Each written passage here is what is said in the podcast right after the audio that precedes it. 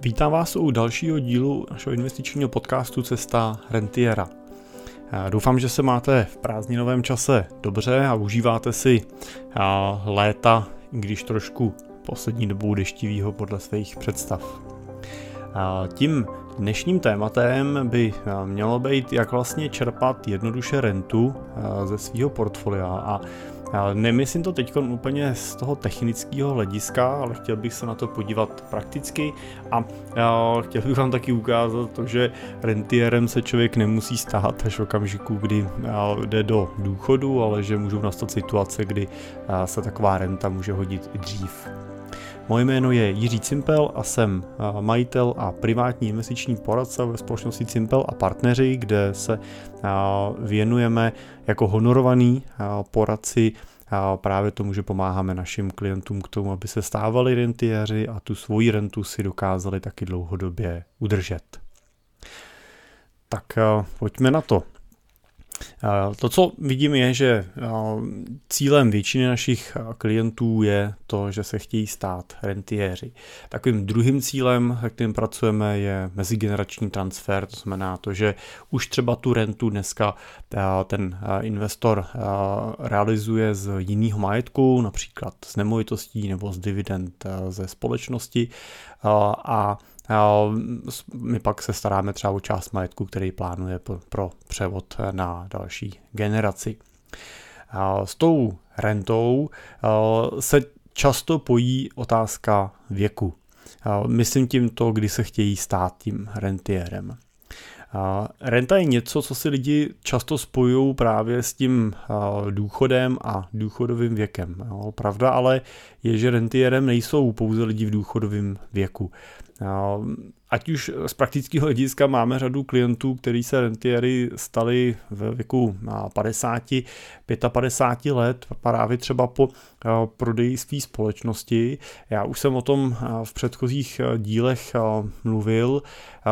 Myslím si, že i ten věk mezi 50 a 60 lety, když vidím jako zpětně u našich klientů, je věk optimální pro tu úvahu nad prodejem. Většina těch rentierů potom v tomhle věku pořád má spoustu sil, motivace a chuti na to si ty peníze, které vlastně tím prodejem získali a tu rentu, kterou takhle dokázali vlastně získat ještě užívat, řekněme, naplno, takže pořád hodně cestují, pořád můžou přestavovat svoje nemovitosti nebo můžou se věnovat tomu, že rozšiřují nemovitosti se tím, že třeba pro děti nebo pro vnoučata postaví a tak dál.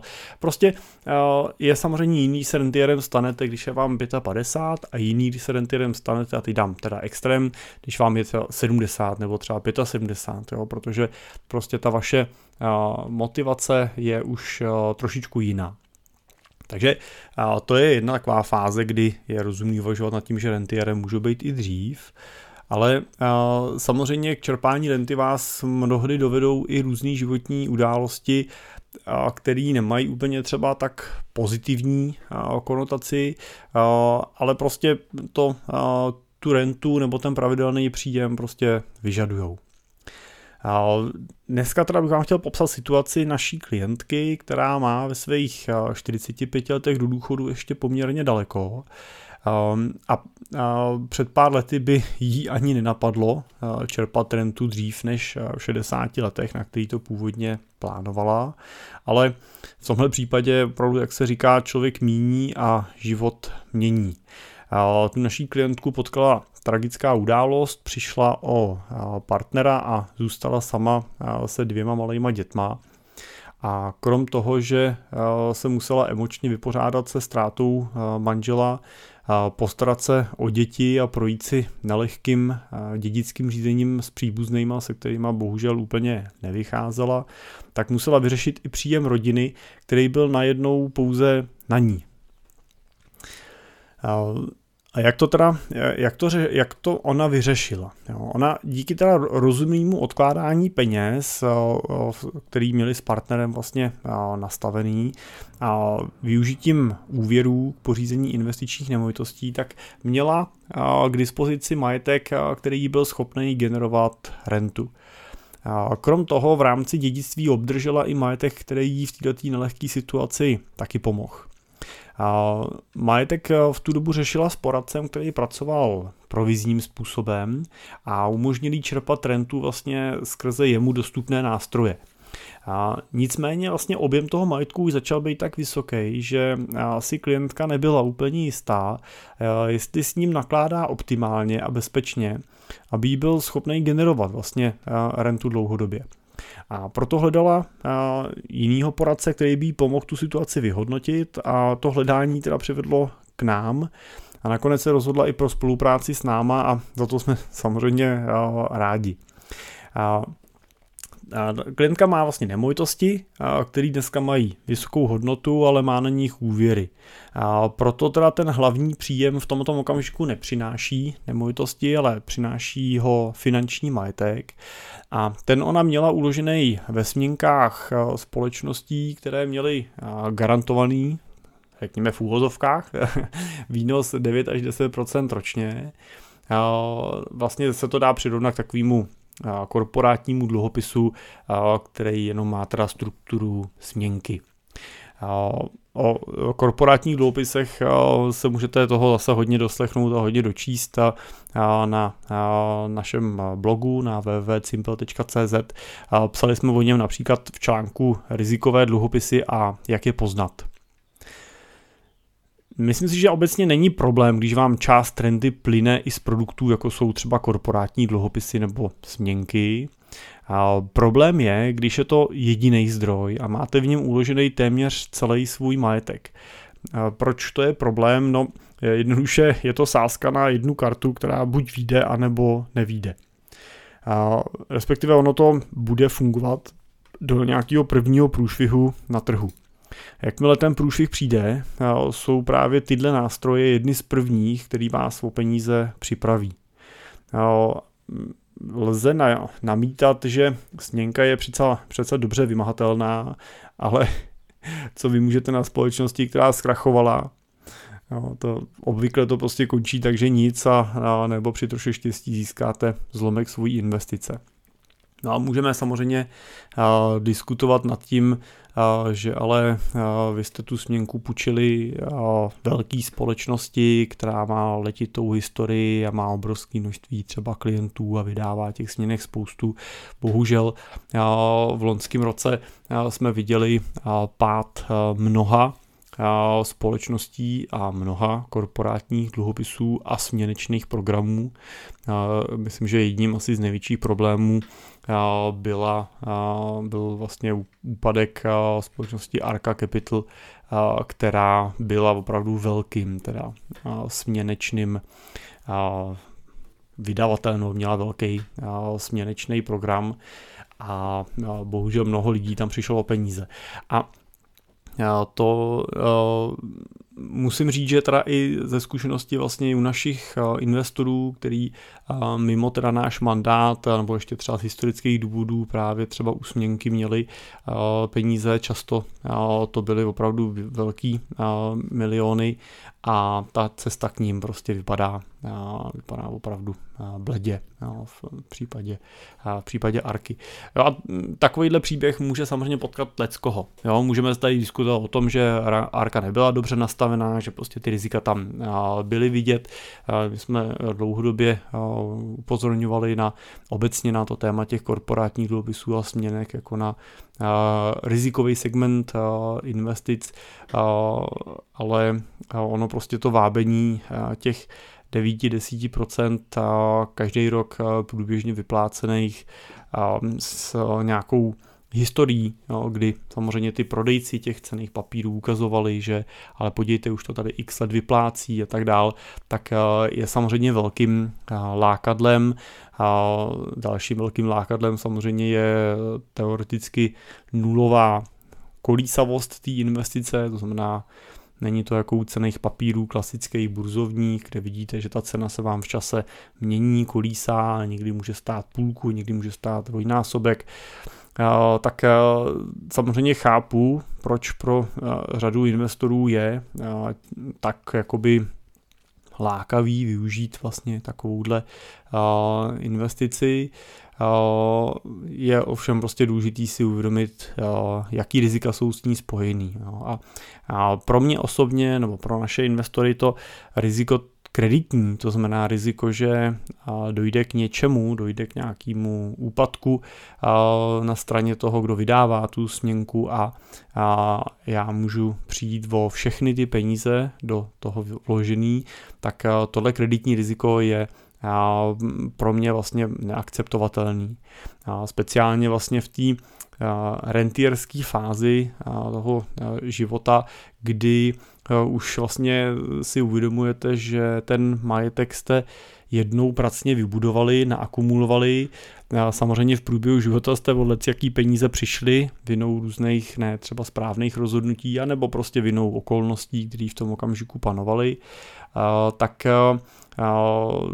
si myslím, že si už vlastně všichni uvědomujeme to, že v tomhle období už není úplně prostor na tyhle fatální chyby. Jo, můžeme si dovolit, můžeme si dovolit dočasný pokles hodnoty vlivem situace na trhu, ale potřebujeme mít jistotu, že ta hodnota se zase vrátí zpátky na svý, tak bych mohl ty peníze používat k tomu účelu, na který jsem je vytvořil. Pokud dojde k trvalému ztrát, trvalé ztrátě hodnoty, mám jistotu, že už si ty peníze nevrátí nikdy zpátky na svý, tak jsem o ty peníze přišel, nebo o tu část peněz, kterou jsem tam měl, tam přišel a to může být skutečně pro plnění vašeho plánu fatální. Přesto nechci úplně říct zásadně, že tenhle ten typ korporátních dluhopisů nebo alternativních investic obecně do portfolia v žádném případě nepatří, ale myslím si, že alternativní investice a třeba ty korporátní dluhopisy nebo směnky a podobné věci by měly mít v portfoliu zkušený investoři. A dalo by se říct, že jsou to kvalifikovaní investoři. I takhle je vlastně zákon definuje. Kvalifikovaným investorem je člověk, který má k dispozici aspoň 3 miliony korun, který může investovat do té dané investice alternativní. A v Čechách teda je tenhle ten základ ponížený na milion korun, což už si osobně myslím, že je hodně hraniční, nebo je třeba takovýhle sponížení vhodný v případě, že chcete diverzifikovat, že nekoupím tu investici jedním vkladem 3 miliony, ale koupím si třeba 3 po 1 milionu, tak pak to má smysl, a tahle ta hranice je tam právě kvůli poměrně vysokým rizikům, který z těch investic plynou. A pokud jim pořádně nerozumíte, a neprověříte si je, tak skutečně to, to riziko je extrémní. Podle třeba naší metodiky by v tomto typu investic měli mít investor maximálně 15 až 20 svých investičních prostředků.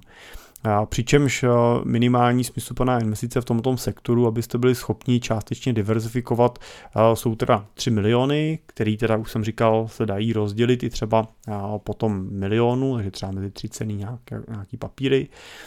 A tím se dostáváme k tomu, že minimální výše majetku, teda když stojí za to uvažovat o tomto typu investice, je 15 až 20 milionů. Jo, je to teda braný z toho, že byste tam měli vkládat jenom těch 15 až 20% z toho majetku.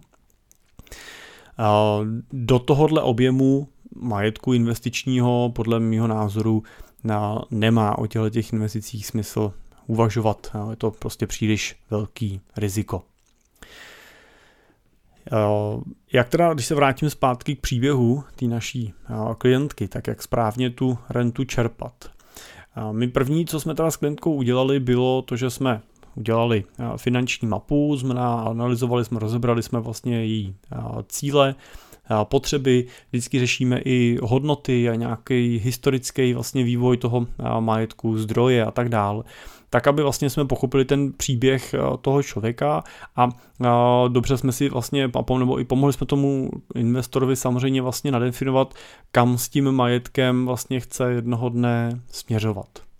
Protože se mi občas stává, že investor vlastně má jenom poptávku po tom, aby ten majetek nestrácel na hodnotě, aby ne, nestrácel hodnotu vlivem inflace a nemá vlastně úplně to to určení vlastně nemá úplně ten majetek účel, protože právě třeba rentu čerpá od někud jinut nebo ji zatím nepotřebuje a, a tak vlastně ty peníze jenom vlastně zhodnocuje.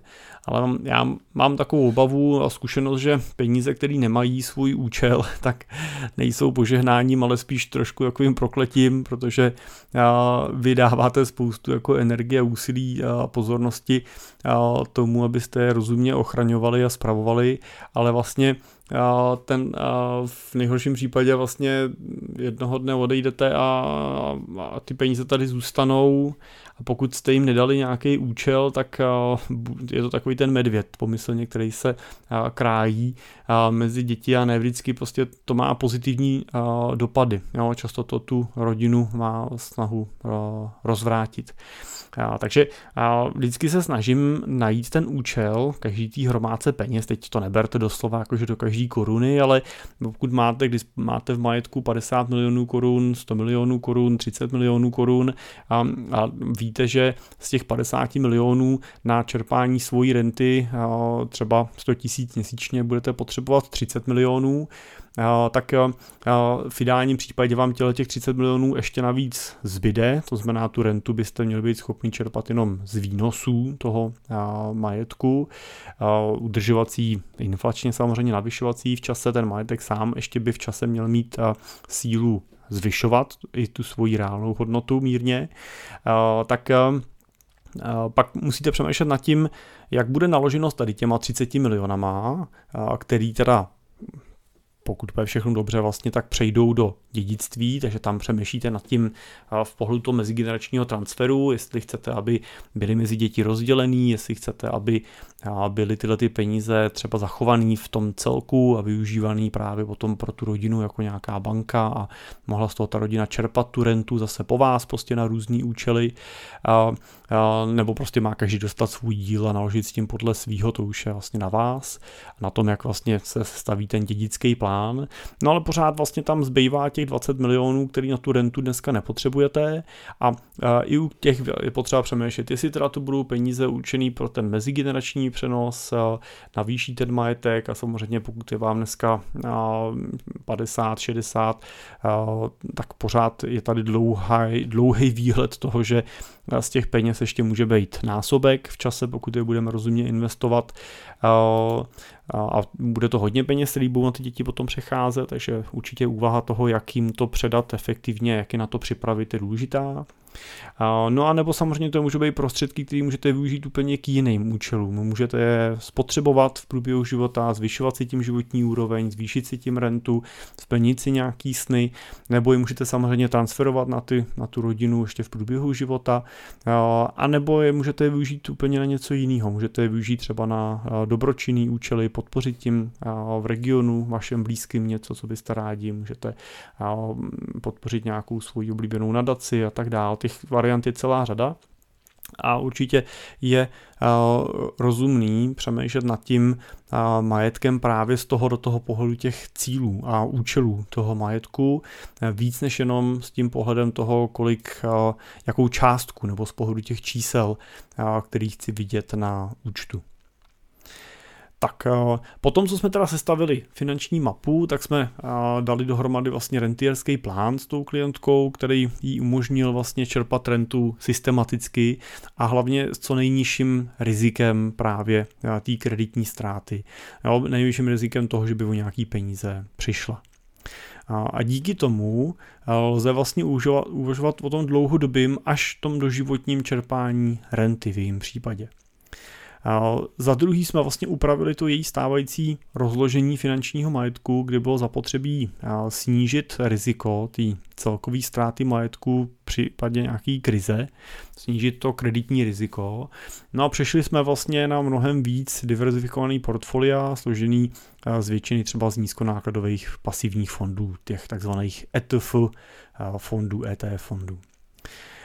A ano, píšu, nebo mluvím o portfolích, protože jsme využili takzvané kyblíkové metody čerpání renty, kde část prostředků držíme v hotovosti, část v konzervativním portfoliu a část v portfoliu růstovém.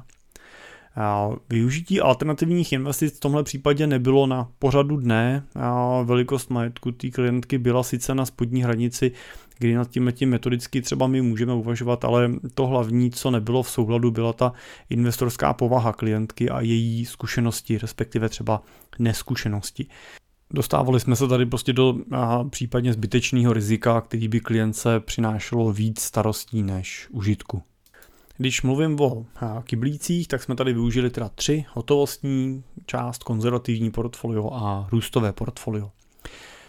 V té hotovostní části to vlastně část, která umožňuje čerpat rentu tomu rentierovi i v době, kdy jsou trhy v poklesu a není vhodný vybírat rentu z těch vyklesaných portfolií, který potřebují čas na zotavení. U klientky nám taky ta hotovostní složka pomohla překonat období tříletého daňového testu. To, je ten daňový test, kdy po třech letech můžete odprodávat svoje investice bez daně ze zisku, aby jsme se vlastně teda vyhli dalším zbytečným daňovým nákladům. Druhý portfolio, druhá část vlastně bylo konzervativní portfolio, a to vlastně slouží na pokrytí renty ve střednědobém období 3 až 5 let Takovýhle portfolio obvykle není v poklesu déle než dva roky a můžeme z něj vybírat rentu vlastně po tom, co by se případně vyčerpala hotovost. Takže v případě nějaký větší finanční krize na trzích, kdy jsou ty ceny papíry v poklesu, tak se čerpá nejdřív ta hotovostní rezerva a po vyčerpání hotovostní rezervy už by mělo být to konzervativní portfolio zase zpátky na svých původních hodnotách předkrizových, takže pak se pokračuje v čerpání toho konzervativního portfolia, kde zase máme teda v podstatě čas na 3 až 5 let na to zotavení těch hlavních částí toho portfolia, které jsou v té růstové části. No a ta růstová část nám umožňuje v dlouhodobém horizontu přinášet vyšší výnos a průběžně vlastně potom z této části vlastně doplňujeme ty ostatní kyblíky, a ty ostatní části, tu hotovostní a konzervativní část, a, a, tak aby samozřejmě nebyly vyčerpaný. No a v tom klasickém období se čerpá renta z růstového portfolia a v období, kdy to růstový portfolio je v poklesu, tak se čerpá buď z konzervativního, anebo pokud i konzervativní je v poklesu, tak se čerpá z hotovosti. Takže takhle se postupuje vlastně při tom čerpání renty. Těch metod a pravidel pro čerpání renty najdete samozřejmě mnoho. Podstatné je, abyste, aby ta konkrétní metoda vlastně odpovídala té vaší představě a bylo reálný jim využít.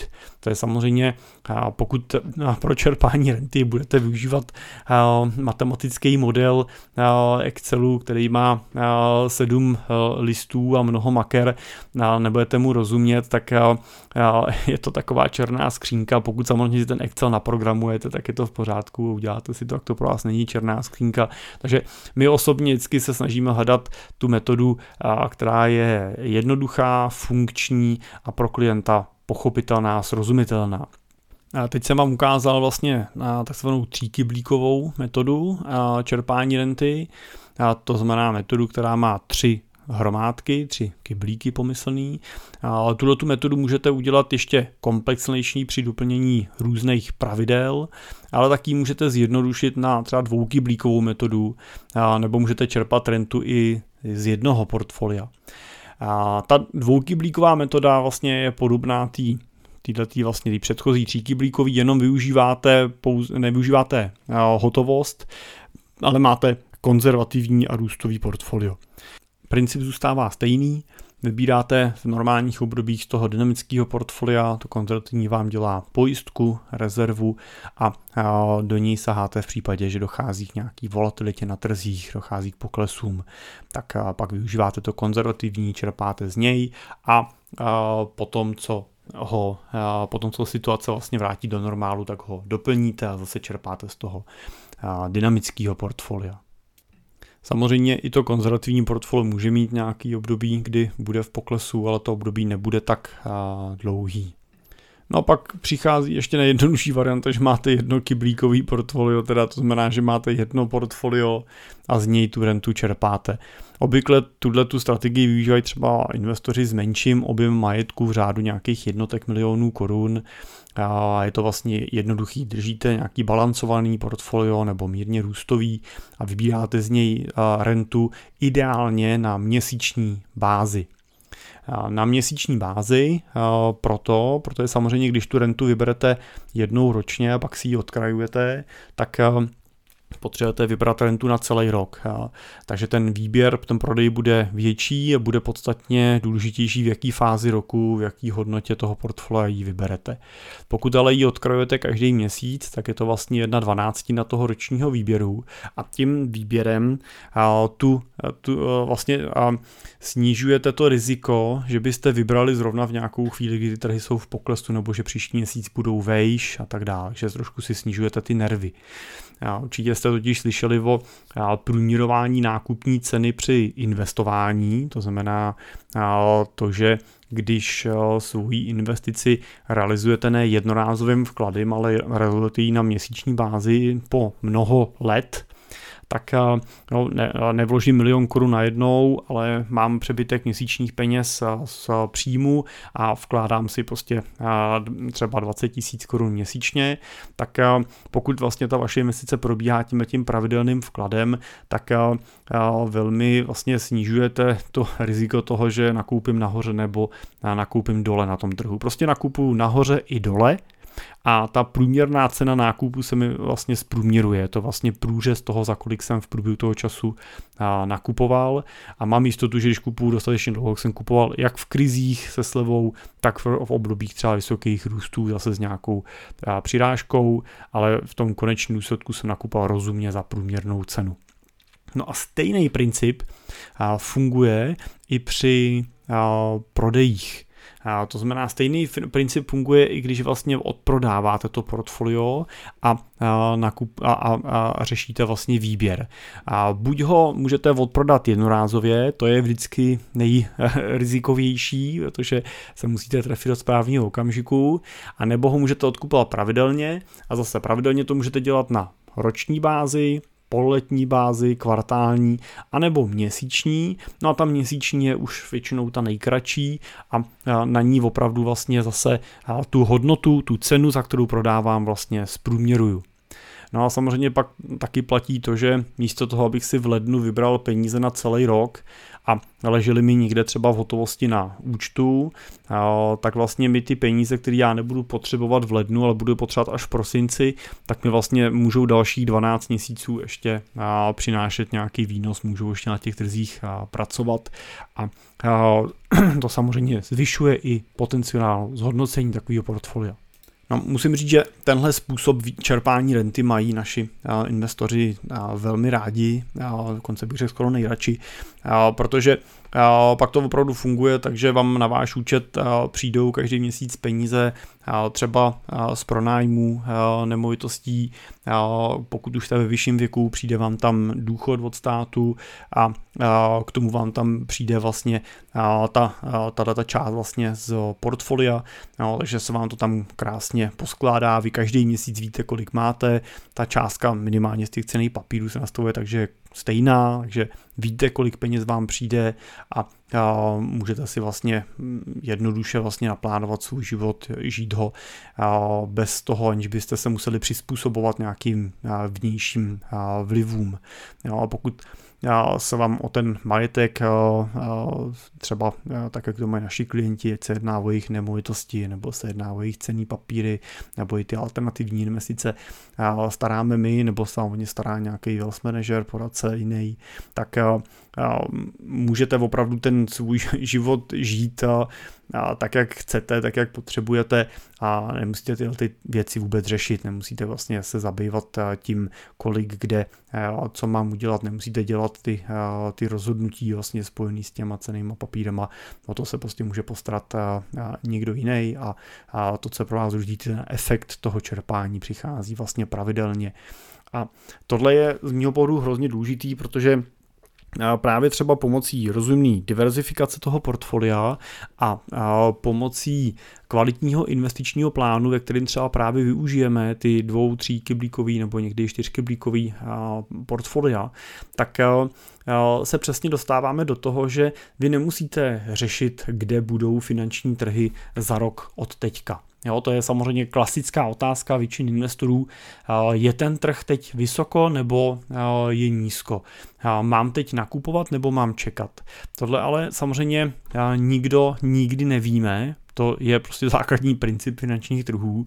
A skutečně je to tak, že ten finanční trh za rok od teďka může být podstatně výš než je teďkon, nebo může být podstatně níž než je teďkon. A, ale to je něco, co by vlastně nemělo ovlivňovat vaše, váš život a, a ani vaše a, rozhodování. A aby to tak mohlo být, tak je potřeba před tím samotným konstruktem toho portfolia předcházet právě tím, že se staví to portfolio na bázi nějakého investičního plánu, který přesně říká to, co se bude stát, co se stane když. Co když příští rok bude portfolio dvakrát vyšší, co když portfolio bude na polovině, nebo ty dynamické aktiva. Jak budeme pokračovat? Jak zajistíme, že tu rentu budete moct čerpat i v dobách, i, i v letech, jako byly třeba v letech 2008, 2009, kdy prostě byly ty trhy a byla většina aktiv, nejenom cených papírů, burzovně obchodovaných, ale nemovitostních fondů a dalších věcí v poklesu. Tak jak budeme postupovat, odkud ty peníze půjdou, tak aby vlastně vás to nemuselo vůbec trápit, nemuselo vás to vůbec zajímat, protože vám renta pořád přichází, pořád ji vybíráte, aniž byste někde prodávali nějaký ztrátový aktiva a víte, že máte dost času na to si v klidu počkat, než ty trhy se vrátí a do té doby budeme čerpat z jiných hromádek peněz, které jsou na to připravený. Tak to je asi dneska k tomu tématu čerpání renty a k příběhu s, dob- s dobrým koncem, špatným začátkem u té naší klientky všechno. No a pokud je to, co jsem vám popsal teď vám blízký a řešíte téma investic a jste ve fázi ať už akumulace, kdy ten majetek na tu budoucí rentu připravujete, anebo už jste ve fázi rentierský a, potřebujete svoje portfolio způsobil, abyste mohli čerpat, nebo chcete odkontrolovat, že čerpáte správně, tak se na nás neváhejte obrátit. Typicky pracujeme s investorama s portfoliama 5 milionů korun na výš, ale pro spolupráci s náma je možný začít už s investicí 2 miliony korun, anebo třeba v té akumulační fázi s milionem a s nějakou pravidelnou investicí aspoň 20 tisíc měsíčně tak eh, pokud eh, chcete, tak eh, stačí mi napsat buď na můj e-mail jiřizavináčcimpel.cz anebo jednoduše na, naši, na našich webových stránkách v pravém rohu stačí kliknout na tlačítko Chci být klientem, kde nám vyplníte akorát kontakt, na který se vám můžeme ozvat a my už se s váma spojíme a probereme detaily. Tak eh, díky, že jste poslouchali dneska. Pokud se vám líbí náš podcast, budu rád, když budete samozřejmě sdílet, lajkovat, když nám dáte hvězdičky, hodnocení, ať už posloucháte na Apple podcastech, Spotify nebo na Google podcastech, ať eh, se dostaneme i k dalším posluchačům a teď už vám přeju eh, krásný léto a těším se zase příští týden u dalšího dílu naslyšenou.